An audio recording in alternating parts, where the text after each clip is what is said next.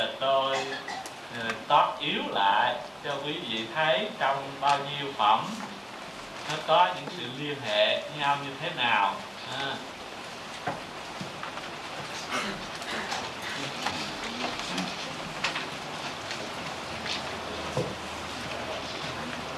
và tổng kết đầu tiên là phẩm tự.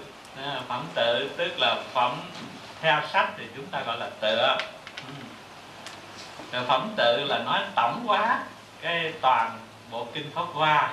Cho nên phẩm này nó đứng ở ngoài, nó không nằm ở trong cái hệ khai thị ngộ nhập và tri kiến.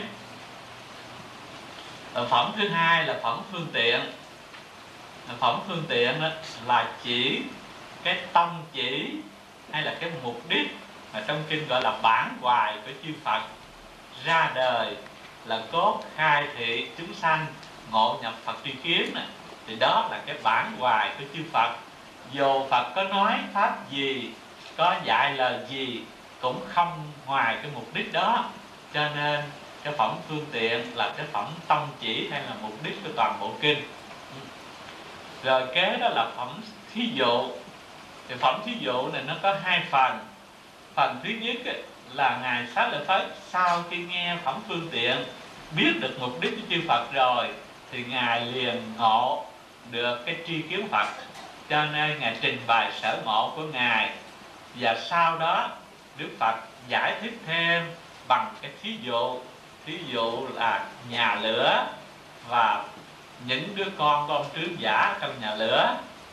À, vì muốn phương tiện cho những đứa con thoát khỏi nhà lửa nên ông trưởng giả ở ngoài mới nói ba chiếc xe đẹp à, các con ra thì ta sẽ cho. À, thì như vậy ba chiếc xe là để nói rằng ba thừa mà ông trưởng giả là phật. Phật dùng ba thừa là để dẫn dụ chúng sinh ra khỏi cái dòng sanh tử bị ngọn lửa sinh tử thiêu đốt. Đó, đó là cái phương tiện Phật muốn cho chúng sinh thoát khỏi cái nhà lửa tam giới, chứ không có phải là cái lẽ thực bởi vậy cho nên cái phẩm này nó làm sáng thêm cái phẩm phương tiện ở trên. À. thì qua cái phẩm thí dụ rồi, thì các cái vị a la hán đệ tử lớn của phật như ngài ca diếp vân vân liền cảm ngộ được cái chỗ chỉ của phật. Cho nên mới trình bày cái lòng tin và cái chỗ hiểu của mình cho phật biết thì đó là phẩm tính giải thứ tư. À, thì phẩm tính giải đó đại diện là ngài ca diếp ngài một kiền liên vân vân bốn vị. Trình bày cái chỗ ngộ đạo của mình bằng hình ảnh gã cùng tử phải không? À, ví dụ gã cùng tử bỏ cha bỏ mẹ đi rồi sau để trở về quê cha giàu quá, không dám nhìn. Rồi chỉ đi kiếm những cái nghề tầm thường làm lụng để có cơm ăn qua ngày. Không bao giờ dám tưởng rằng mình là con ông trưởng giả. Mình sẽ được kế thừa sự nghiệp. Mà rồi bất thần ông trưởng giả tìm phương tiện này, phương tiện nọ để dẫn dụ, rồi về ở gần với cha. Rồi cha giao từ từ sự nghiệp.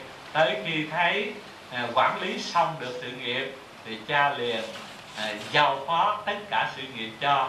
Thì đó là để nói lên cái tính giải các ngài thấy được cái đạo lý ý.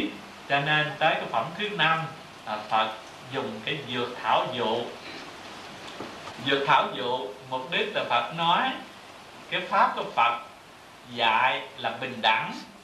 Nhưng mà sở dĩ có chia làm tam thừa vân vân là vì cái căn cơ chúng sanh nó không đồng bởi căn cơ chúng sanh không đồng, cho nên buộc lòng ngài phải có nói pháp sai biệt ờ, hoặc là cao, hoặc là trung bình, hoặc là thấp, tùy theo cái chỗ nhận thức của cái chúng sinh mà ngài có cái pháp nó sai biệt.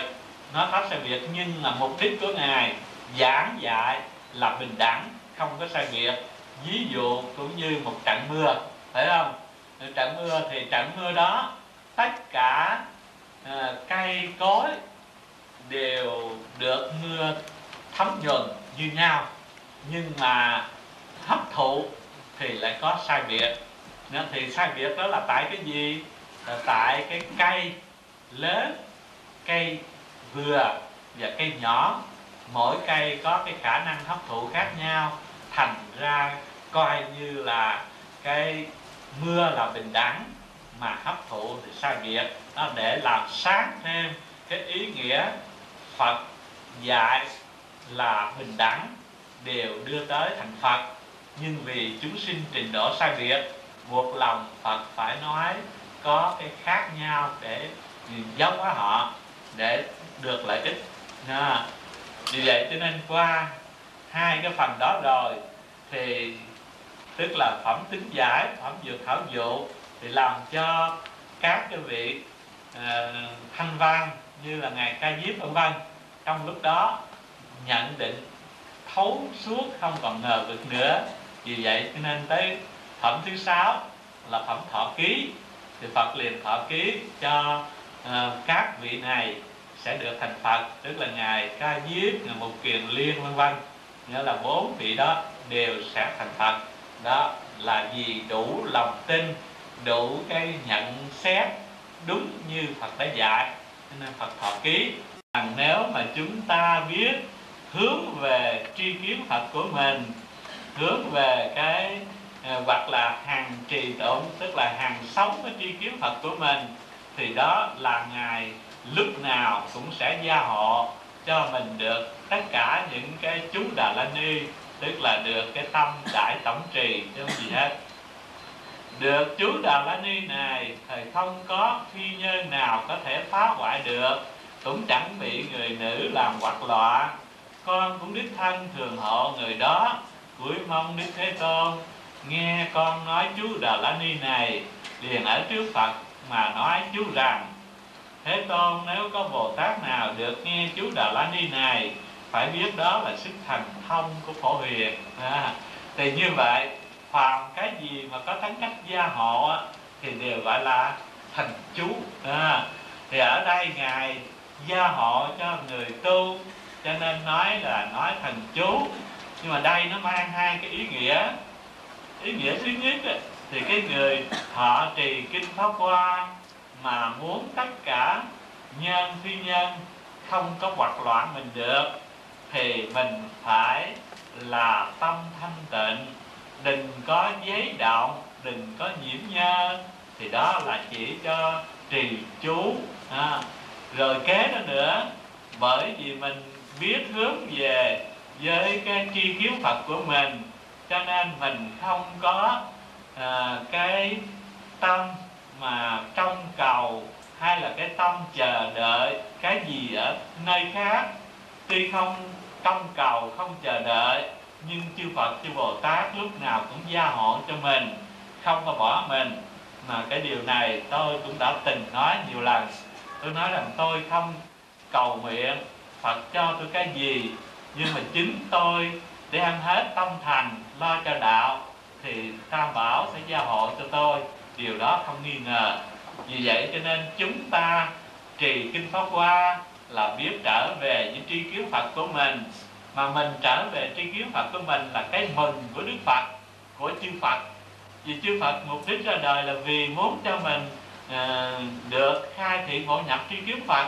Mà bây giờ mình biết trở về cái đó tức là đi theo cái đường mà các ngài trông mong chờ đợi từ lâu thì làm sao các ngài không gia hộ cho mình? Bởi các ngài gia hộ cho mình cho nên đây nói là thành chú để gia hộ cho người tu khỏi có bị trở ngại.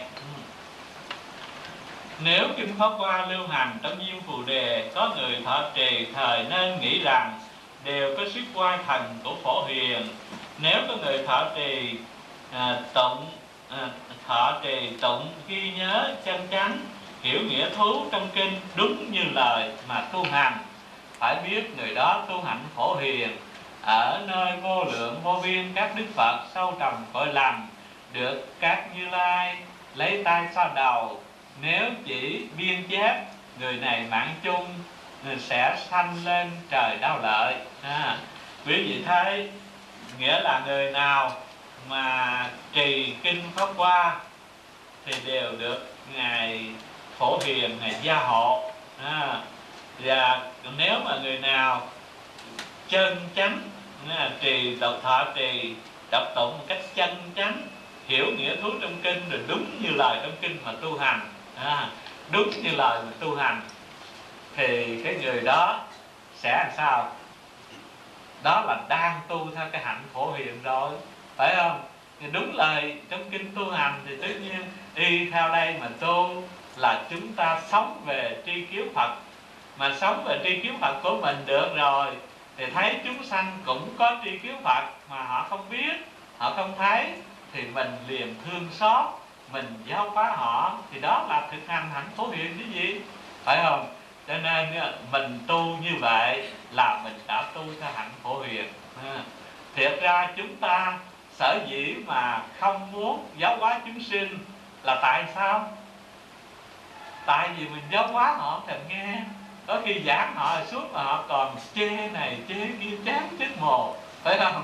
Vậy rồi bây giờ mình có hăng hái muốn giáo hóa họ cũng hết muốn giáo hóa. Đó.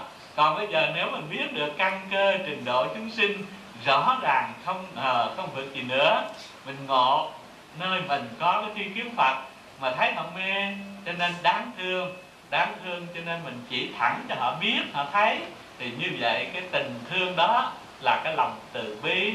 Và lòng từ bi cho nên có cái hạnh nguyện lớn vì vậy mà nói hạnh nguyện phổ hiền mà phải là đúng như cái lời dạy trong kinh mà tu hành á thì mới được cái hạnh nguyện phổ hiền như vậy thì cái người đó sẽ được vô biên chư Phật nghĩa là ừ, các công đức của Phật rồi trồng các cội lành vân vân.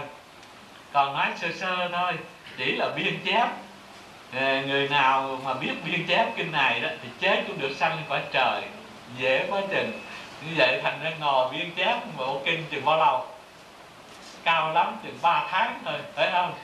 À, 3 tháng khỏi tu cực khổ gì hết mình được sanh có trời như vậy thì còn hơn là cả đời tu thập thiện nữa phải không?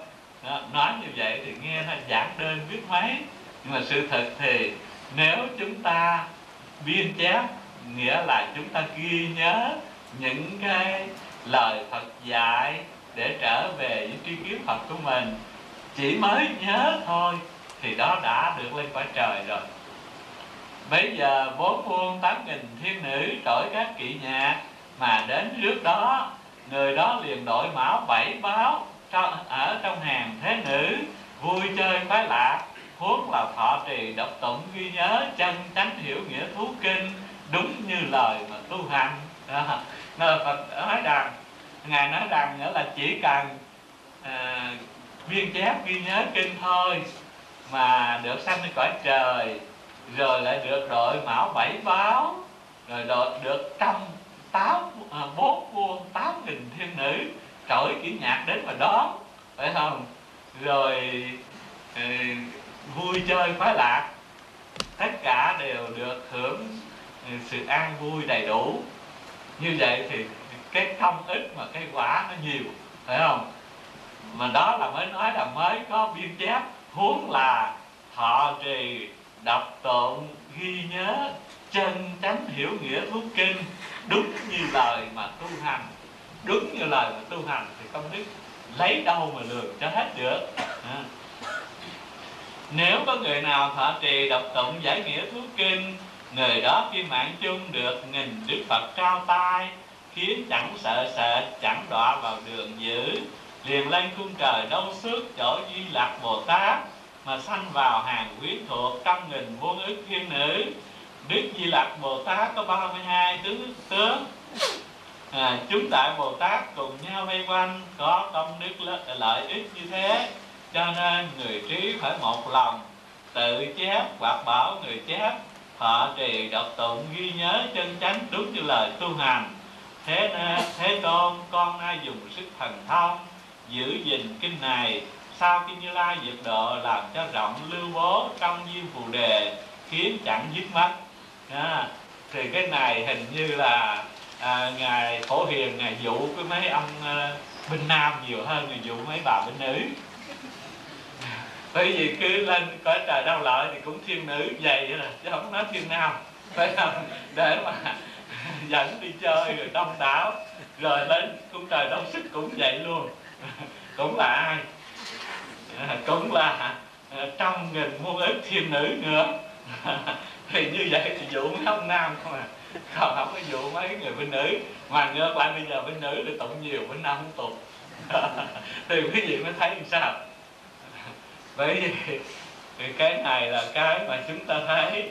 Nghĩa là luôn luôn à, chư bồ tát khuyến khích chúng ta tu bằng mọi hình thức hoặc là dùng những cái lời ngon ngọt nhắc nhở khuyến khích hoặc là mượn những hình ảnh mà chúng ta có cái thích thú để mà khuyến khích hoặc là nói lên những cái lý chân chính để chúng ta phát tâm. Đó là phương tiện của Bồ Tát. Đó là muốn làm sao cho chúng ta biết hướng về những cái tri kiến Phật của mình bằng mọi cách, hoặc là hướng về sơ sơ, hoặc hướng về một cách sâu dày, hoặc hướng về một cách chân thật, đều là được phước đức, được cái công đức lớn lao, không có ít à. cho nên cái cuối cùng, ngài tuyên bố hẳn hoi rằng ngài sẽ làm cho rộng lưu bố trong cõi diêm phù đề ừ, khiến chẳng dứt mất ừ, lưu bố kinh pháp hoa này ở trong cái cõi diêm phù đề không có khiến dứt mất thì như vậy cái hạnh nguyện của ngài là cốt làm sao đưa mọi người tới với cái chỗ tỉnh giác nơi mình có cái tri kiến Phật là cái hạnh nguyện của chính các vị Bồ Tát, chứ không có cái việc nào khác. Bởi vì Phật cũng hướng mình trở về đó. Mục đích Phật dạy cũng là để đạt được cái tri kiến Phật. Thì Bồ Tát giúp chúng ta cũng trở về cái tri kiến Phật, cái đó là cái gốc của sự tu. Lúc bây giờ Đức Thích Ca Mâu Ni Phật khen rằng, hay thay thay phổ hiền, ông có thể hỗ trợ kinh này làm cho nhiều chúng sanh an vui lợi ích. Ông đã thành tựu bất cả tư nghị công đức, lòng từ bi sâu lớn. Từ lâu xa đến nay pháp tâm vô thượng chứ đẳng chính giá mà có thể thực hành nguyện thành thông đó để giữ gìn kinh này ta sẽ dùng sức thành thông giữ gìn. Người hay thọ trì danh hiệu phổ huyền bồ tát. À, như vậy thì tới đây phật khen ngợi ngài phổ huyền đã do cái lòng từ bi rộng lớn mà đem hết cái khả năng của mình công đức của mình để mà thực hiện cái hạnh nguyện. Thì giữ gìn kinh này ở trong cõi ta bà. Bây giờ phật cũng hứa rằng phật sẽ bảo vệ uh, cho những cái người mà phát tâm uh, thọ trì cái danh hiệu phổ hiền. Mà hay nói cách khác là Phật sẽ gia hộ cho những người nào thực hành theo cái hạnh nguyện phổ hiền tức là mình khởi cái lòng từ bi để đi vào cõi đời vũ trượt tiếp qua à, tiếp độ chúng sinh giáo hóa cho họ được giác ngộ. Đó là cái mà chư Phật đều gia hộ.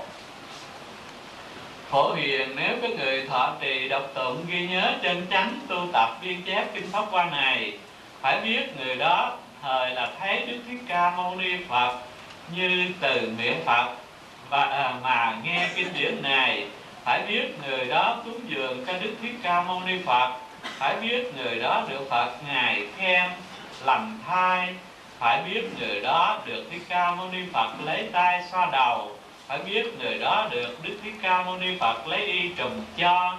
Người như thế chẳng còn lại ham ưa sự vui trong đời, chẳng ưa kinh sách viết giác của ngoại đạo, cũng lại chẳng ưa gần gũi ngoại đạo.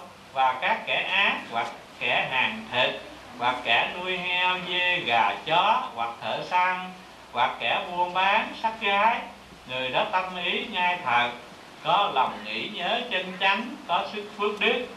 Người đó chẳng bị ba món độc làm não hại cũng chẳng bị tánh ganh ghét ngã mạng tà mạng tăng thượng mạng làm não hại. Người đó ít muốn biết đủ có thể tu hạnh phổ hiền. À, thì ở đây đức phật xác nhận một lần nữa người nào mà thọ trì đọc tụng kinh pháp hoa này một cách đúng đắn chân chính thì cái người đó sẽ được thấy phật thích ca như là từ miệng ngài mà dạy cho mình vậy trực tiếp mà nghe như vậy. Rồi ngài lại nói rằng người đó sẽ được đức phật thích ca ngài khen ngợi và được đức phật thích ca xoa đầu. Người đó sẽ được đức phật thích ca lấy y trùm cho. À, thì những cái điều đó quý vị thấy phật kinh mấy cái vị này quá chừng. Phải không? Nghĩa là tại sao mà phật kinh quá? Nghĩa là thọ trì kinh này cái thì à, ngài khen ngợi nè rồi ngài so đầu nè lấy y trùm cho. À, thì như vậy nghe thì thấy như là ngài thật là à, dồn hết tâm lực để mà săn sóc cái người đó. Mà sự thật vì bản hoài của chư Phật là muốn được mọi chúng sinh nhận ra được tri kiến Phật của mình. Đó là bản hoài của Phật.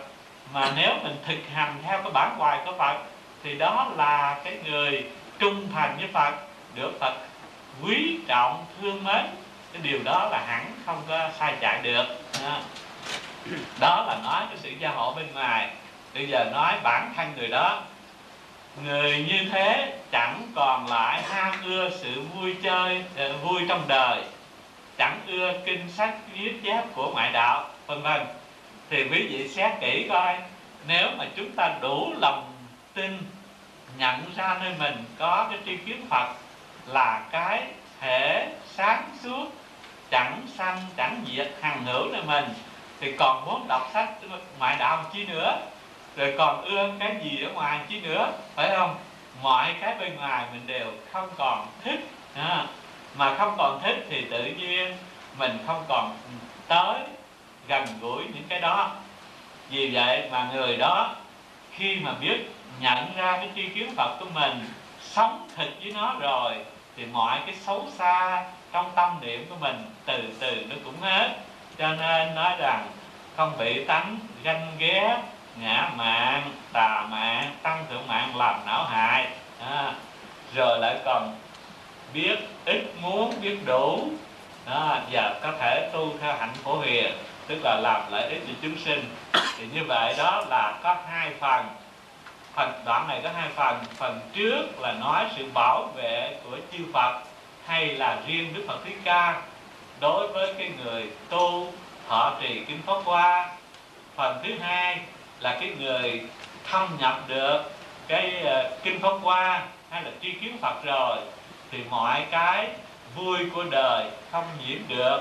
Và mọi cái gì mà sanh dễ sanh ra phiền não uh, xấu xa mình có thể mình dẹp bỏ được. Và mình sẽ thực hành cái hạnh nguyện lợi ích chúng sinh. Phổ hiền sau khi như lai diệt độ 500 năm sau nếu có người nào thấy người thọ trì động tụng kinh pháp hoa phải nghĩ rằng người này chẳng bao lâu sẽ đến đạo tràng phá các chúng ma thành vô thượng chánh đẳng minh giác chuyển pháp luân đánh pháp cổ thổi pháp loa dưới pháp vũ sẽ ngồi trên tòa, pháp tòa sư tử trong đại chúng trời người. À, thì cái đoạn này đức phật dạy nếu mà sau khi phật diệt độ từ 500 năm trở về sau đó à, mình ở đây thuộc về trong cái cái giới hạn đó rồi tức là sau 500 năm mà nếu mình thọ trì đọc tụng kinh pháp hoa thì phật bảo rằng cái người đó là cái người mà sẽ ngồi đạo tràng phá chúng ma thành vô thượng cái đẳng chính giác rồi chuyển pháp luân đó, cho tất cả chúng sinh nói cách giản đơn hơn thì biết rằng người đó sẽ được thành phật chứng quả và đem giáo hóa chúng sinh ừ. thì cái lời nói nghe nó giản đơn như vậy mà chúng ta làm thì nó không phải đơn giản, phải không? Nghĩa là trong cái thời Phật diệt độ rồi, nếu mà mình đã có cái cái lòng tin hay là đã nhận được cái tri kiến Phật của mình, mà đã nhận được tri kiến Phật của mình thì chắc chắn người đó sẽ tiến tới thành Phật không nghi. Đó là cái lời Phật muốn nhắc cho mình nhớ phổ hiền, nếu ở đời sau có người thọ trì đọc tụng kinh điển này, người đó chẳng còn lại ham ưa, y phục, giường nằm, những vật nuôi sống. Chỗ mong cầu chẳng lúa cũng ở trong hiện đời được phước báo đó. Ừ. tuy họ không ưa những điều đó, mà họ vẫn được phước báo đó. Ừ, tại vì sao?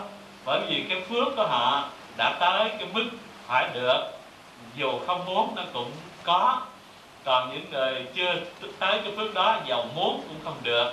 À, cho nên ở đây Phật muốn nói cho thấy rằng cái, cái người mà biết sống với tri kiến Phật rồi thì mọi cái công đức họ không có cầu mà nó vẫn được. Nếu có người kinh chê đó rằng ông là người điên cuồng vậy luôn làm hạnh ấy trọn không được lợi ích tội báo như thế sẽ đời đời không mất. Nếu có người cúng dường khen ngợi đó sẽ ở đời ở trong đời nay được quả báo hiện tại. À, ở đây thì đưa ra hai trường hợp. Nếu mà ai thấy người trì kinh pháp qua mà chê bai nói là điên nó là dại thì người đó bị tội báo nặng nề. Ngược lại ai mà tán thán khen ngợi thì người đó sẽ được quả báo tốt trong đời hiện tại này. À, thì bởi vì quý vị thấy người mà chê cái lành hay là người mà chê cái cái kẻ tỉnh giác thì tức là cái người mê phải không? Là cái người giữ chê điều lành thì tức người đó là giữ chê cái người tỉnh tức là kẻ mê phải không? Mà kẻ mê thì tất nhiên phải chịu ở trong đường mê kẻ giữ thì phải xa vào đường khổ. Thì cái điều đó không nghi ngờ hết. Người nào mà thấy người ta không biết uống rượu chê dốt không biết uống rượu thì người đó có phải là người ghiền rượu chưa? À bởi ghiền rượu cho nên thấy ai không biết uống rượu mà chê. Còn như mình thấy ai không biết uống rượu mình chê hay khen?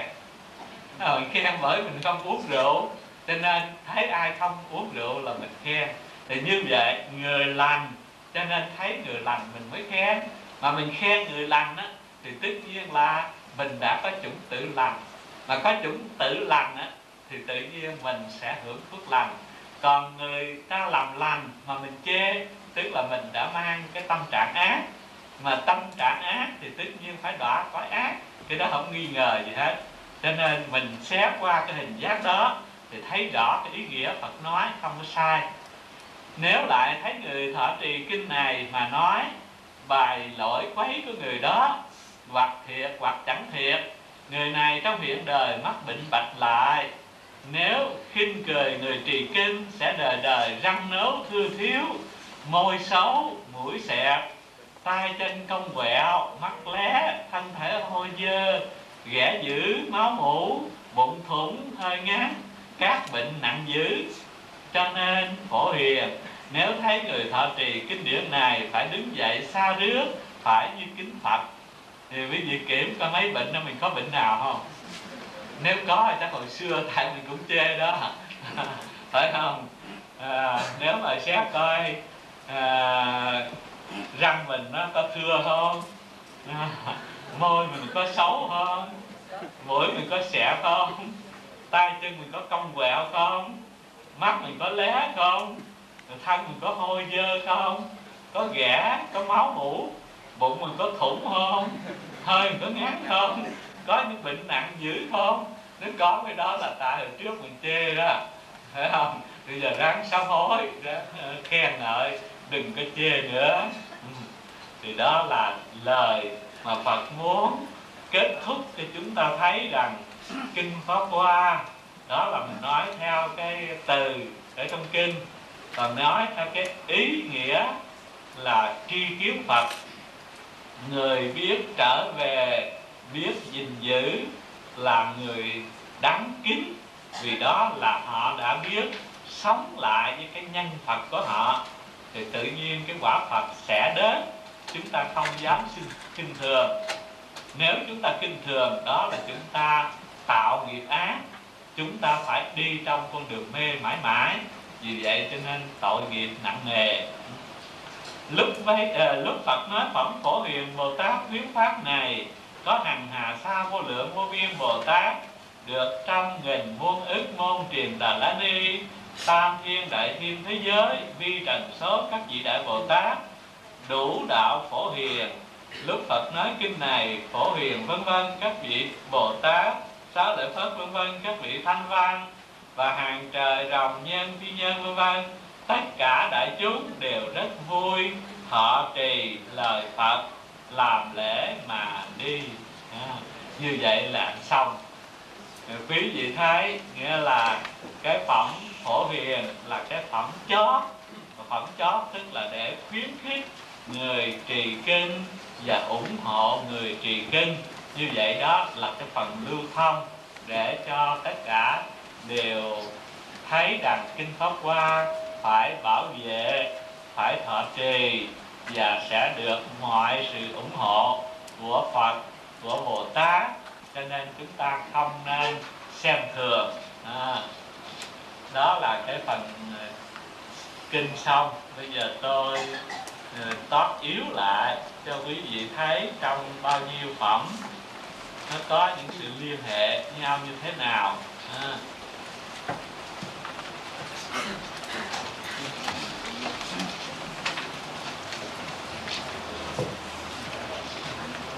giờ tổng kết đầu tiên là phẩm tự. À, phẩm tự tức là phẩm theo sách thì chúng ta gọi là tựa. Ừ. Rồi phẩm tự là nói tổng quá cái toàn bộ kinh pháp hoa. Cho nên phẩm này nó đứng ở ngoài, nó không nằm ở trong cái hệ khai thị ngộ nhập và tri kiến. Rồi phẩm thứ hai là phẩm phương tiện. Phẩm phương tiện đó là chỉ cái tâm chỉ hay là cái mục đích mà trong kinh gọi là bản hoài của chư Phật ra đời là cốt, khai thị chúng sanh, ngộ nhập Phật tri kiến này. thì đó là cái bản hoài của chư Phật. Dù Phật có nói pháp gì, có dạy lời gì, cũng không ngoài cái mục đích đó. Cho nên cái phẩm phương tiện là cái phẩm tâm chỉ hay là mục đích của toàn bộ kinh. Rồi kế đó là phẩm thí dụ thì phẩm thí dụ này nó có hai phần. Phần thứ nhất ấy, là ngài xá lợi phất sau khi nghe phẩm phương tiện biết được mục đích của chư phật rồi thì ngài liền ngộ được cái tri kiến phật. Cho nên ngài trình bày sở ngộ của ngài. Và sau đó đức phật giải thích thêm bằng cái thí dụ.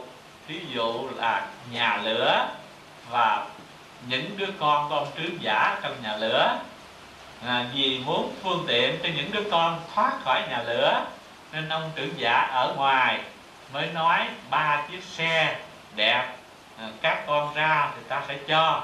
À, thì như vậy ba chiếc xe là để nói rằng ba thừa mà ông trưởng giả là phật. Phật dùng ba thừa là để dẫn dụ chúng sinh ra khỏi cái dòng sanh tử bị ngọn lửa sinh tử thiêu đốt. Đó, đó là cái phương tiện Phật muốn cho chúng sinh thoát khỏi cái nhà lửa tam giới chứ không có phải là cái lẽ thực bởi vậy cho nên cái phẩm này nó làm sáng thêm cái phẩm phương tiện ở trên. À. thì qua cái phẩm thí dụ rồi thì các cái vị a la hán đệ tử lớn của phật như ngài ca diếp vân vân liền cảm ngộ được cái chỗ chỉ của phật. Cho nên mới trình bày cái lòng tin và cái chỗ hiểu của mình cho Phật biết. Thì đó là phẩm tính giải thứ tư. À, thì phẩm tính giải đó đại diện là ngày ca diếp ngày một kiền liên vân vân bốn vị trình bày cái chỗ ngộ đạo của mình bằng hình ảnh gã cùng tử phải không? À, ví dụ gã cùng tử bỏ cha bỏ mẹ đi rồi sau đây trở về quê cha giàu quá không dám nhìn rồi chỉ đi kiếm những cái nghề tầm thường à, làm lụng để có cơm ăn qua ngày. Không bao giờ dám tưởng rằng mình là con ông trưởng giả mình sẽ được kế thừa sự nghiệp mà rồi bất thần ông trưởng giả tìm phương tiện này phương tiện nọ để dẫn dụ rồi về ở gần với cha rồi cha giao từ từ sự nghiệp. Tới khi thấy à, quản lý xong được sự nghiệp thì cha liền à, giao phó tất cả sự nghiệp cho. Thì đó là để nói lên cái tính giải các ngài thấy được cái đạo lý ý. Cho nên tới cái phẩm thứ năm à, Phật dùng cái dược thảo dụ. Dược thảo dụ mục đích là Phật nói cái pháp của Phật dạy là bình đẳng nhưng mà sở dĩ có chia làm tam thừa vân vân là vì cái căn cơ chúng sanh nó không đồng bởi căn cơ chúng sanh không đồng cho nên buộc lòng ngài phải có nói pháp sai biệt ờ, hoặc là cao, hoặc là trung bình, hoặc là thấp, tùy theo cái chỗ nhận thức của cái chúng sinh mà ngài có cái pháp nó sai biệt. Nó pháp sai biệt nhưng mà mục đích của ngài giảng dạy là bình đẳng, không có sai biệt ví dụ cũng như một trận mưa phải không? Trận mưa thì trận mưa đó tất cả uh, cây cối đều được mưa thấm nhuần như nhau. Nhưng mà hấp thụ thì lại có sai biệt. Nên thì sai biệt đó là tại cái gì? Là tại cái cây lớn cây vừa và cây nhỏ.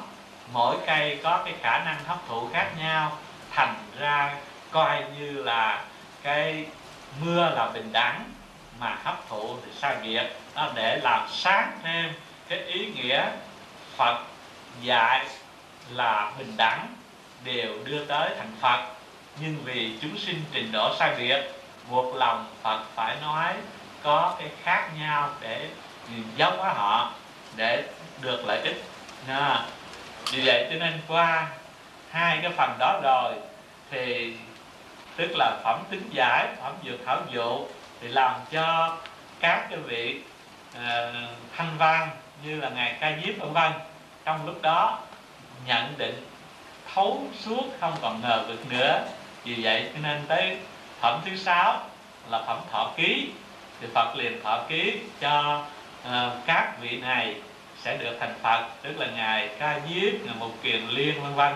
Nghĩa là bốn vị đó đều sẽ thành Phật đó là vì đủ lòng tin đủ cái nhận xét đúng như Phật đã dạy nên Phật thọ ký. Đó.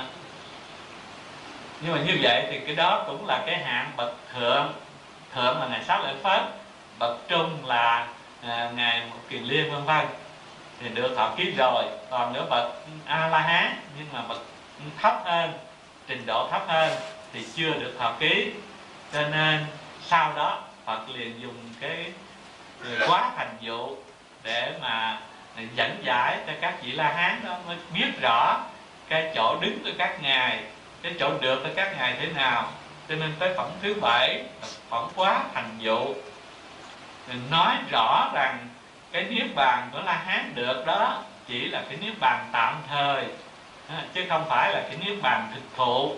Cho nên phật mới dùng cái ý nghĩa quá thành vì yếu đuối mệt mỏi cho nên ngài tạm quá ra cái chỗ nghỉ ngơi tạm thời. Chứ đừng tưởng đó là chỗ cứu kính.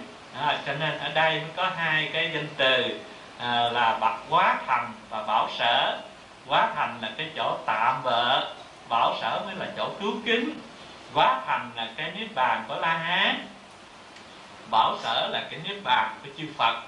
Mục đích thì phật phải đưa tới niết bàn của chư phật bởi vì cái niết bàn la hán là niết bàn tạm thời nên phật không muốn cho các ngài dừng mãi ở đó muốn đưa các ngài lên. À. thì khi giải thích đó rồi thì các cái vị a la hán liền lãnh hội được. Cái cái chủ yếu của Phật dạy là muốn mình tiến lên chứ không phải mình an trụ ở chỗ quả vị a la hán là cuối cùng. À, bởi vậy cho nên các ngài liền Ờ, nhìn thấy công vào Phật để mong được Phật thọ ký vì vậy mà tới cái phẩm thứ 8 là ngũ bá đệ tử thọ ký. À, như vậy thì 500 vị a la hán à, ờ, được thọ ký thành Phật. Đó là cái cái phần rõ ràng ở trên. Rồi kế đó nữa là cái phẩm pháp sư.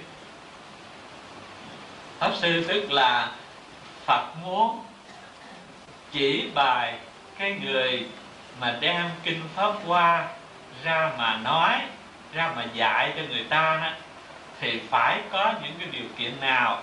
Tức là mình tin được mình có cái tri kiến phật rồi mà muốn đem cái tri kiến phật phổ biến giáo hóa cho người thì phải làm sao? À, cho nên ở đây Phật mới nói về phẩm pháp sư. Thì quý vị thấy ở trên đó, là các đệ tử lớn đã thọ ký hết rồi mà thọ ký tức là nhận mình có tri kiến Phật không nghi, cho nên Phật thọ ký. Nhưng mà giờ muốn đem cái tri kiến Phật đó ra giáo hóa, thì phải làm thế nào? Chỉ cho người bằng cách nào? Và mình phải đủ điều kiện gì mới giáo hóa được? Thì đây, Phật cứ đưa ra ba điều kiện. Từ bi, nhẫn nhục và trí tuệ thấy không? Tức là, một là phải vào nhà như lai, hai là phải mặc y như lai ba là phải ngồi tòa như lai. À, nhà như lai là từ bi y như lai là nhu hòa nhẫn nhục tòa như lai là nhất thiết pháp không à, như vậy thì từ cái điều kiện thứ nhất là lòng từ bi. Phải có tràn trề lòng từ bi bởi vì mình biết mình có tri kiến phật thì chúng sinh cũng có tri kiến phật. Mà họ mê họ quên đi cho nên mình phải thương xót họ. Mà thương xót họ cho nên phải là khởi tâm từ bi. Mà khởi tâm từ bi để chi? Để giáo hóa họ. Nhưng mà khi giáo hóa họ không phải mọi việc như ý mình muốn mà nó có những cái khó khăn có nhiều trở ngại. Cho nên kế đó là phải nhẫn nhục. À mà có nhẫn nhục có từ bi có nhẫn nhục rồi mà mình còn phải có cái trí tuệ để đừng dính mắt. À, cho nên trí tuệ bát nhã thấy tất cả pháp không để đừng có kẹt, đừng có mắc một cái gì hết đừng vì sự ân nghĩa, đừng sự, vì sự quán thù mà mình phải kẹt, phải mắc ở trong cái dòng lẫn quẩn đó nữa thì như vậy mới gọi là đủ điều kiện của người đem kinh pháp qua để giáo hóa cho chúng sinh à. Rồi khi Phật nói rõ về cái cái đường lối giáo hóa như vậy rồi thì tới cái phẩm thứ 10 thì các cái bậc à, hữu học và vô học à, nghe như vậy nhận hiểu không còn nghi ngờ nữa. Cho nên ngang đó Phật liền thọ ký cho những bậc hữu học vô học đều được thành Phật. Đó gọi là phẩm thọ hữu học vô học ký. À, tất cả những hàng hữu học tức là từ quả a na hàm trở xuống quả tu đà hòa còn vô học là từ quả a la hán à, thì như vậy các cái vật đó đều được phật thọ ký hết. Như vậy thì mới thọ ký bên nam thôi chứ bên nữ chưa có phật phải không? À, thì từ phẩm thứ hai đến phẩm thứ 10 là chín phẩm đó thuộc về khai phật tri kiến. À, khai phật tri kiến từ cái phẩm phương tiện thứ hai đến cái phẩm thứ 10 là thọ học vô học nhân ký đó là cái giai đoạn gọi là khai phật tri kiến. Bây giờ tới sau khi mà ờ, khai mở những cái vị đó đã đã hiểu được cái tri kiến phật rồi nhưng mà muốn cho cụ thể quá cho mọi người thấy mọi người biết cho nên bước qua cái giai đoạn thị và ngộ Phật tri kiến. Đó à, từ cái phẩm thứ 11 là hiện bảo tháp phẩm thứ 11 là chỉ cho cái pháp thân Phật nó không bị uh, sinh diệt nó hằng còn mãi mãi. Cho nên mới hiện ra cái tháp Phật Đa Bảo. Tuy là ngài tịch đã vô số kiếp rồi mà bây giờ nghe kinh pháp hoa ngài liền ứng hiện hiện tại rồi nói chuyện đồ đàng hoàng, chứ không phải là một cái thay chết. Thì như vậy để thấy rằng cái pháp thân phật dù cho bao nhiêu đời, bao nhiêu kiếp, nó vẫn không có mất. Cho nên chỉ cho chúng ta thấy mọi người đều có pháp thân. Mà muốn thấy được pháp thân đó với điều kiện là phân thân của Phật Thích Ca phải tụ về một chỗ, rồi mới cho thấy, phải không? Thì như vậy tâm chúng ta định thì mới thấy được pháp thân. Còn tâm chúng ta loạn thì không bao giờ thấy được. Đó là chỉ cách rõ ràng không nghi ngờ gì nữa. Là phẩm thứ 11 qua phẩm phẩm thứ 12 là phẩm đề bà đạt đa. À, ở đây nó chỉ rằng tất cả đều có pháp thân nhưng mà rồi có nhiều người nghi không biết những người ác những người dữ người phạm tội ngũ nghịch như đề bà đạt đa, những người phụ nữ và là những chúng sinh khác như là các loài súc sinh có tri kiến phật hay không? Cho nên đến đây thì phật liền chỉ cái tri kiến phật hay là cái tánh phật là bình đẳng. Dù người ác dù người thiện đều có cái tánh phật như nhau, nhưng mà mê, quên cái tánh phật của mình nên tạo nghiệp ác, ngộ thì trở thành ra trở về với cái cái, cái tánh phật của mình. Vì vậy cho nên đề bà đạt đa tuy tạo nghiệp ác nhưng mà rồi cũng sẽ thành phật. À, đó là để chỉ cho thiện ác bình đẳng. Rồi kế đó là bà long nữ. Bà là người nữ mà người nữ thì ở trước kia như trong các cái kinh a hàm phật nói người nữ không thể thành phật. Thì ngang đây thấy bà long nữ hiện đời thành phật. Thì như vậy để thấy nam nữ là bình đẳng. À, nhưng mà người nữ là người. Còn bây giờ bà lại là rồng. Rồng tức là xuất sanh. Như vậy thì để thấy thêm cái bình đẳng thứ ba là người và vật là xuất sanh đều có cái tánh phật bình đẳng. À, thì như vậy ở đây chỉ ba cái bình đẳng. Bình đẳng giữa giữa thiện và ác bình đẳng giữa nam và nữ bình đẳng giữa người và xuất sanh. À, đều có phật tánh như nhau không có sai biệt. À, bởi chỉ rõ nam nữ đều bình đẳng có phật tánh cho nên tới phẩm 13 là phẩm trì. Lúc đó làm sao? Thì lúc đó bà Gia Du Đà La và bà Mahavasa Ba Đề là người nữ từ đây mới tin mình được thành Phật phải không? Cho nên rồi các bà mới đứng dậy chiêm ngưỡng Phật cầu xin Phật thọ ký. À, thì ngang đó Phật liền thọ ký cho hai bà sẽ được thành Phật sau này. À, thì như vậy để thấy rõ cái ý nghĩa nó từng bước một từ nhận thấy nam nữ bình đẳng thì từ đây ngang đây mấy bà mất không còn có cái mặc cảm người nữ không thành Phật nữa. Cho nên mới trông cậy vào Đức Phật chờ mong Đức Phật thọ ký cho mình. Phật biết Phật liền thọ ký cho hai bà sẽ thành Phật à. thì như vậy sau khi thở ký xong rồi cho hai bà rồi thì muốn cho người tu được đầy đủ công đức không có nghiêng không lệch bên này bên kia cho nên tới phẩm 14 gọi là phẩm an lạc hạnh à, an lạc hạnh là sao là cái hạnh để cho người tu được an ổn được vui tươi không bị những cái chướng cái nạn nó ngăn trở. Vì vậy cho nên gọi là an lạc. Mà muốn được yên ổn vui tươi tu hành đó, thì người tu phải đủ cả hai mặt sự và lý. Đứng về mặt sự thì phải gìn giữ giới luật tinh nghiêm. Đứng về lý thì phải thấu suốt được lý nhân duyên biết được tất cả cả pháp đều không thực có vân vân. Nghĩa là sự lý mà viên dung được thì người tu mới được cái hạnh an lạc. À, như vậy tức là cái phẩm 14 để chỉ cho cái sự tu hành của mình phải viên dung cả sự lẫn lý chứ đừng mắc kẹt ở lý mà bỏ sự. Ngược lại cũng đừng mắc kẹt ở sự mà quên lý. Đến phẩm thứ 15 là phẩm tùng địa dũng xuất. À, như vậy thì mình đã biết sự lý viên dung nó tu rồi như vậy tu là để tìm cái gì? Để nhận ra cái gì? À, thì ở đây mới thấy như là chư bồ tát ở thao phương tới xin phật để mà à, giáo hóa bảo hộ những người trì kinh cõi này. Phật không chấp nhận. Rồi từ dưới lòng đất giọt lên đất nứt nẻ ra giọt lên vô số bồ tát à, tới xin phật để hộ trì trì kinh pháp qua cõi này. Thì phật chấp nhận đó là cái ý nghĩa là chúng ta tu là phải khai thác cái vô sư trí của chính mình. À, thì cái vô sư trí đó mới phù hợp với cái cái cái tri kiến Phật.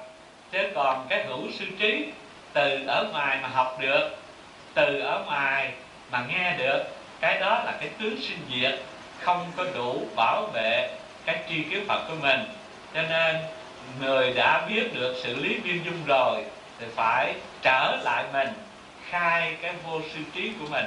Thì từ cái vô sư trí đó phát ra thì mới có thể tiến tới cái quả vị giác ngộ viên mãn bất sanh bất diệt. Chứ còn nếu dùng cái hữu sư trí tu á, thì nó vẫn còn nằm ở trong cái tướng sinh diệt không có thoát khỏi được. Đó cho nên tới cái phẩm tùng địa dũng xuất à. rồi qua cái phẩm tùng địa dũng xuất tới phẩm thứ 16 là như lai thọ lượng. Ha. bởi vì chúng ta đã có cái vô sư trí sẵn từ thuở nào không sanh không diệt thì cái vô sư trí đó cũng là cái tên khác của pháp thân trong gì khác. Bởi vậy cho nên đến đây Phật muốn nói cái tuổi thọ của pháp thân Như Lai đây là chỉ cho ờ, pháp thân Như Lai. Thì tuổi thọ không thể dùng thời gian nào mà tính được. Ha, cho nên trong kinh mới nói rằng như đem cái cõi tam thiên đại thiên mà mài thành mực rồi đi qua cả trăm ngàn thế giới mới chấm chấm mực rồi tất cả cái cõi nước mà mình chấm hết cái mực của tâm thiên đại thiên thế giới mài rồi rồi gom hết cả các thế giới đó nghiền thành bụi. Thì đếm tới coi bao nhiêu bụi? Mà mỗi một hộp bụi là một kiếp. Thì cái thọ mạng của Phật còn hơn cái đó nữa. À, như vậy là để nói lên cái tuổi thọ của Phật không còn ngàn mé không có giới hạn về thời gian. À, mà cái cuộc đời của chúng ta cái giá trị mà mình thèm thuồng ham muốn là cái sống dài phải không? Có người nào không muốn mình sống dai không? Chắc ít ai không muốn lắm. Trừ những người mà bị hoàn cảnh gì đặc biệt quá sống khổ quá rồi không muốn liều chết. Chứ còn ai cũng muốn sống dai mà sống dai đó là cái khao khát của con người. Mà chính vì đó cũng là cái mục đích của đức phật thích ca. Bởi vì ngài đi ra bốn cửa thành, thấy cái cảnh già bệnh chết của người đời, thì ngài liền quyết tâm đi tìm cái gì để thoát khỏi cái già bệnh chết. Phải không? Mà thoát khỏi già bệnh chết là cái không còn bị thời gian chi phối nữa.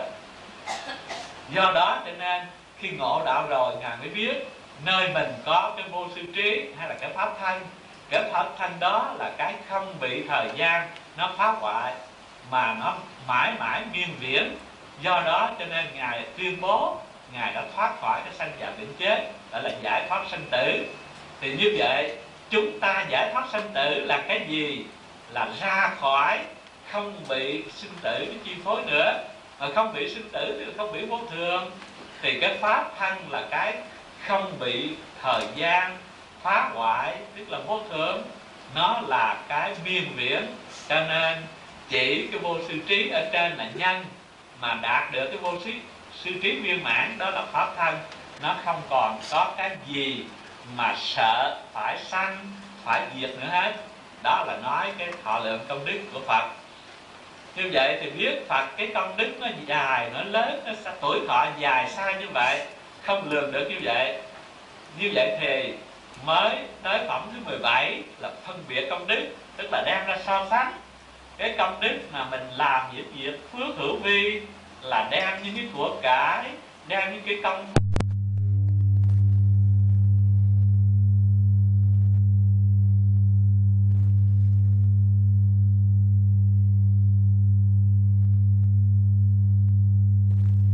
mới tới phẩm thứ 17 là phân biệt công đức tức là đem ra so sánh cái công đức mà mình làm những việc phước hữu vi là đem những cái của cải đem những cái công phu của bản thân mình ra mà để cầu làm phước đức.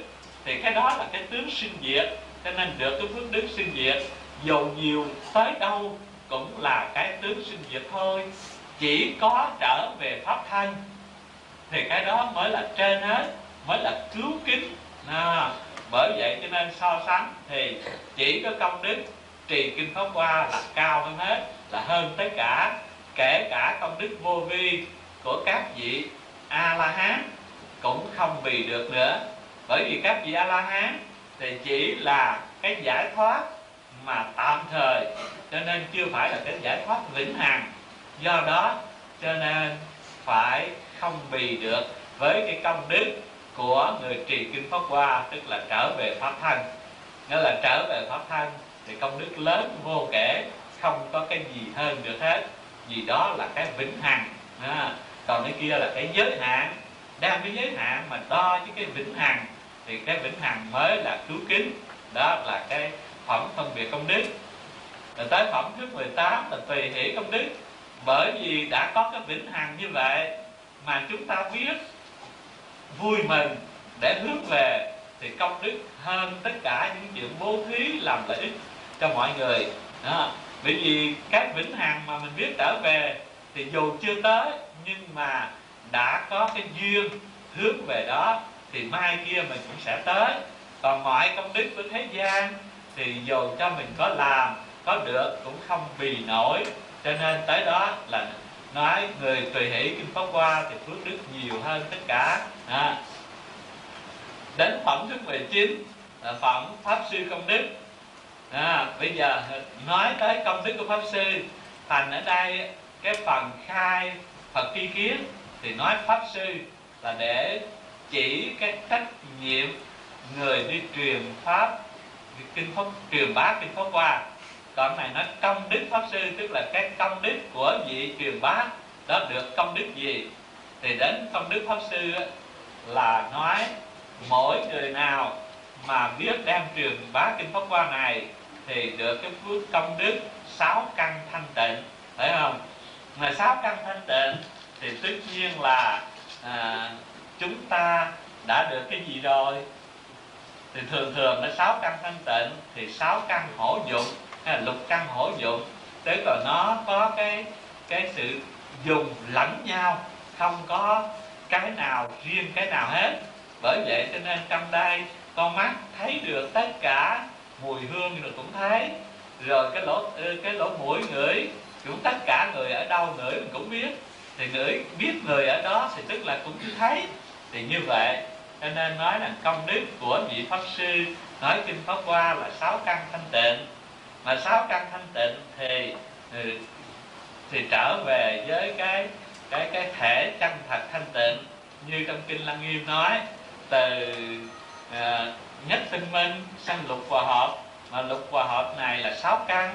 Là sáu căn đó thanh tịnh tức là trở về với cái thể nhất tinh minh. À, thì tức là trở về pháp thân. Như vậy đó là để nói cái công đức của pháp sư. Rồi tới phẩm thứ 20 là cái phẩm mà tên là thường bất kinh bồ tát. Bởi vì nghe nói trì kinh pháp hoa rồi mình cứ nghĩ trì kinh pháp qua là phải đọc hết bộ đọc bao nhiêu quyển vân dân thì ở đây cụ thể hóa cách truyền kinh truyền bá kinh pháp qua bằng một câu nói. Câu nói nói cái gì? À, tôi không dám kinh các ngài các ngài đều sẽ thành phật. Thì như vậy câu nói đó là cốt gieo rắc cho mọi người nhận tin được nơi mình có cái tri kiến phật bởi có tri kiến phật tức là nhân thì sẽ đạt được cái phật quả. À, vì vậy cho nên gieo rắc cái nhân phật cho mọi người đó là truyền kinh pháp hoa truyền bá kinh pháp hoa. Như vậy thì truyền bá kinh pháp hoa không phải mắc kẹt ở quyển mắc kẹt ở câu mà ở phẩm mà nó là ở ngay một cái ý nghĩa chân thật. Nói một câu không dính gì với kinh pháp hoa mà lại là truyền bá kinh pháp hoa. Nghĩa làm sao cho người ta tin được nơi họ, nơi mọi người có được cái tri kiến phật là cái nhân để rồi tu thành phật là cái quả. Tin được như vậy, đó là truyền bá kinh pháp hoa. Bởi vậy cho nên kết thúc thì phật nói rằng, nghĩa là tiền thân của ngài là thường, bồ tát thường bất khinh. Nhưng mà hiện giờ ngài thành phật là phật thích ca mâu ni do ngài đem kinh pháp Qua mình giáo hóa, vì vậy mà bây giờ ngài thành phật.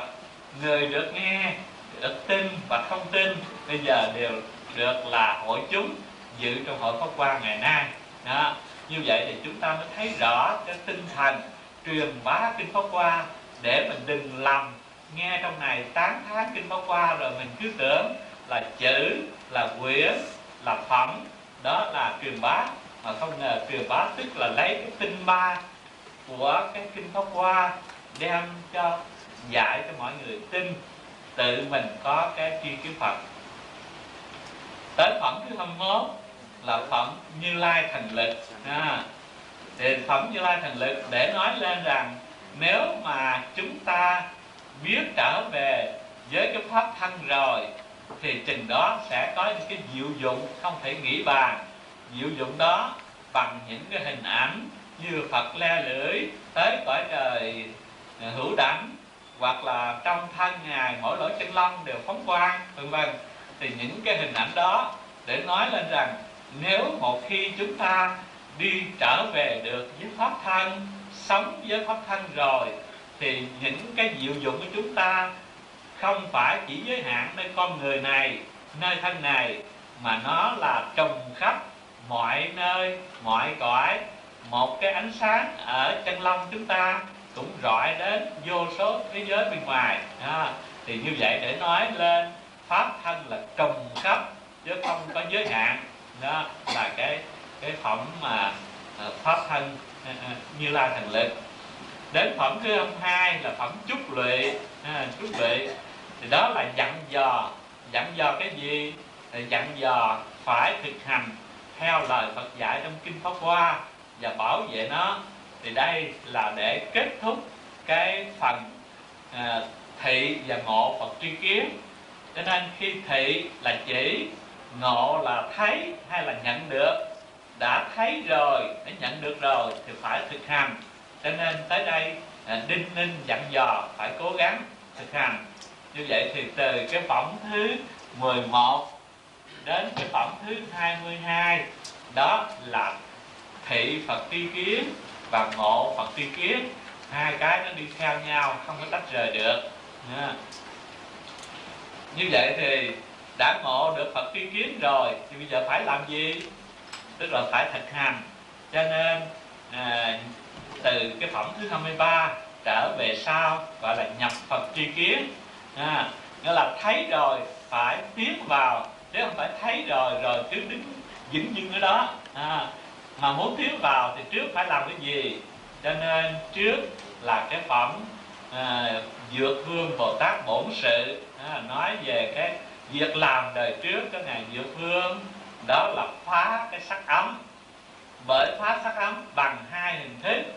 Một là đốt thân mình hai là đốt cánh hai cánh tay mình để cúng dường phật đó là nói lên cái phá sắc ấm tức là đối với sắc thân chúng ta không còn quý không còn tiếc.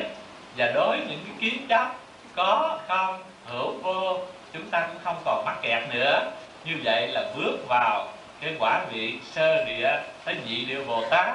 À, đến phẩm thứ 24 là phẩm diệu âm bồ tát là phá thọ ấm bằng cách xả âm thanh xả sắc tướng à, tức là cúng dường âm nhạc phật và cúng dường bát báo. Đó. xả âm thanh, xả sắc tướng. Âm thanh, sắc tướng chúng ta không dính không kẹt. Đó là phá được cái thọ ấm. Mà thọ ấm phá rồi thì sẽ được lên để tam địa bồ tát và để tứ địa bồ tát. Rồi tới cái phẩm thứ 25 là phẩm quan thế âm bồ tát, phổ môn, tức là phá tưởng ấm. Bởi vì cái tưởng ấm là cái gốc của khổ đau. Vì tất cả mọi khổ đau từ cái tâm tưởng mà ra. Bây giờ phá cái tưởng thì tất nhiên là cứu khổ. Cho nên đó là cái hạnh từ bi của bồ tát. Và phá tưởng ấm này bằng phương tiện là nghe lại cái tánh nghe của mình hay là uh, trì cái danh hiệu của bồ tát quán thế âm để cho cái tưởng mà được dừng trở về tánh nghe của mình được rồi thì ờ, tất cả những cái khổ đau mọi cái kinh hãi đều không còn. Cho nên nói rằng được bồ tát quan thế âm cứu hết à, phẩm này được tên là phổ môn vì nó thích hợp với cái phương pháp tu ở thế giới ta bà. Vì thế giới này ai muốn vào đạo cũng phải từ cái nghe mà được đạo chứ không có đường nào khác vì vậy mà gọi là phổ môn. Mà đã được à, phá được cái tưởng ấm rồi tới cái phẩm thứ 26 là phá cái hành ấm. Mà hành ấm tức là đi lên cái quả vị của bồ tát thứ mấy? Tức là tưởng ấm là quả vị thứ năm và thứ sáu. Tức là lục địa ờ, thất ngũ địa và lục địa bồ tát. Đến cái phá hành ấm tức là thất địa và bát địa bồ tát. Mà đây đặt nặng là bát địa bồ tát.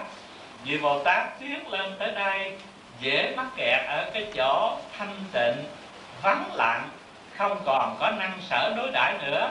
Cho nên rồi dễ mắc kẹt, dễ chìm ở đó. Mà tạc tưởng lầm đó là niết bàn. Cho nên đến cái phẩm này, phải có sự gia trì của phật, của bồ tát, giúp đỡ để mà vượt qua khỏi cái chỗ quá thanh tịnh, quá yên ổn đó. Ừ. giống như ở trong người một trăm trâu một thứ tám, lúc mà không còn trâu, không còn chăn thì chỗ đó gọi là đầu sào trăm trượng. Nhảy qua cái đó thật là khó khăn. Bởi vậy cho nên ở đây nói đến sự gia trì của chư Phật, vì vậy mà nói thành chú để biểu trưng sự gia trì của chư Phật. Đến cái phẩm 27 là phẩm à, diệu trang nghiêm vương. Đó là phá cái thức ấm. Bởi vì thức ấm là cái thức cuối cùng thế ấm cuối cùng của năm ấm. Mà cái ấm cuối cùng này nó che đậy làm cho cái trí tuệ sáng suốt giác ngộ nó không được hiển lộ. Cho nên khi phá thức ấm rồi thì nếu mà trong kinh lăng nghiêm nói thì lúc đó mình thấy cái thân mình nó trong như pha lê nó không còn bị mờ tối nữa. Ha. Được phá được thức ấm rồi thì tiến lên được à, bát ở cửu địa và thập địa bồ tát. Như vậy thì bồ tát thập địa. Như vậy mà muốn thoát thức ấm thì phải thoát bằng cách nào? Tức là chúng ta phải dùng cái ý thức làm phương tiện để quân tu rồi năm thức trước đồng thời cũng chuyển hướng thì sao mới chuyển được cái thứ thứ tám? Đó là hình ảnh hai người con hướng dẫn cho nhà vua ờ, đi tu. Rồi, đến phẩm thứ 28 là phẩm phổ hiền bồ tát. Tức là khi chúng ta đã xong cái công hạnh của mình ờ, tu hành, đã qua khỏi thập địa bồ tát rồi, thì coi như các cái chướng nạn nó đã qua. Nhưng mà cái lợi tha nó chưa viên mãn vì vậy cho nên tới đây phải có cái hạnh phổ hiền là cái hạnh mà để lợi ích cho chúng sinh. Muốn làm lợi ích chúng sinh phải lao mình vào trong những cái cảnh khổ đau, những cái chỗ khó khăn, hiểm trở để mình giáo hóa cho mọi người. Mà nhờ giáo hóa mọi người thì công hạnh mới viên mãn. Vì vậy mà bồ tát phổ hiền cũng gọi là đại hạnh phổ hiền. Ha. tức là một vị có cái hạnh nguyện lớn để mà cứu độ chúng sinh. Mà nhờ viên mãn thì trình đó mới thành phật quả. Thì cũng viên mãn thì trình đó mới thành phật quả. Thì cũng như vậy, chúng ta tu mà tới cái chỗ à, công hạnh của mình, nếu mình được ngộ, mình đạt đạo, mà mình không có đem cái sở ngộ giáo hóa chúng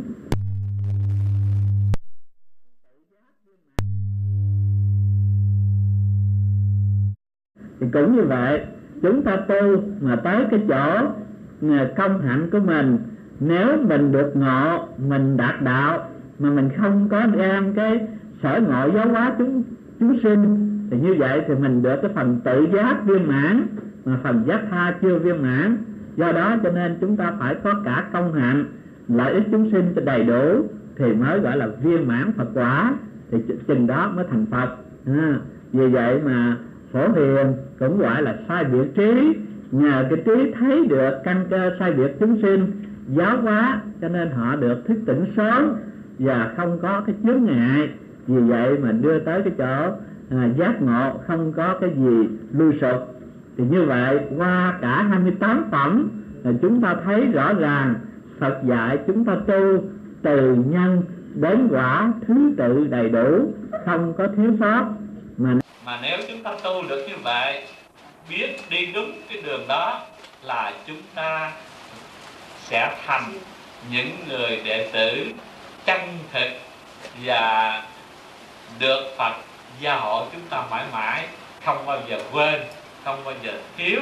À, nên nhớ như vậy. Cho nên cuối cùng Phật thường nói người nào mà trì kinh pháp qua thì Phật gia hộ Phật thương xót giúp đỡ đủ điều hết đó là cái ý nghĩa mà cả cái bộ kinh tôi lượt tóm tắt cho quý vị nghe cho nhớ. À, thôi ở đây xong.